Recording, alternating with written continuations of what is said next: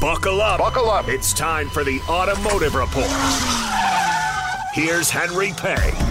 It's February. It's cold. So let me warm you up a bit by rewinding the clock to last September 2023 and the one and only American Speed Festival in Pontiac. All right, we're out here at M1 Concourse for the American Speed Festival. I'm driving my 1964 Porsche 904, very historic Porsche. I'm joined by Tom McDonald, my good friend, who is driving a Porsche Speedster. And, and Tom, great to have our Porsches out here at track, but that's not the only interesting thing out here. Well, Henry, the, the, for a car guy, this is uh, nirvana.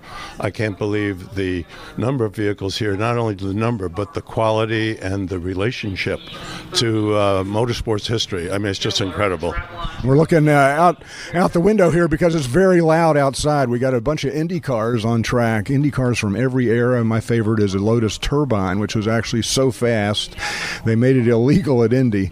But um, uh, we turn around here, and in the main lobby of M1 Concourse this weekend, we have the two bookends, the 50-year bookends from Ford. Ford made history in 1966, uh, won Le Mans in a number of consecutive years. We're looking at the 1967 Ford Mark IV that Dan Gurney and AJ Foyt drove to victory at Le Mans.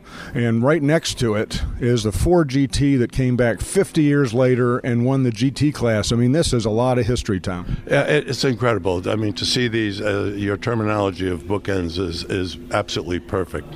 Uh, this number one car, uh, the first car that was built, uh, really was built to uh, beat Ferrari, and that was the basis for the great movie Ford versus Ferrari.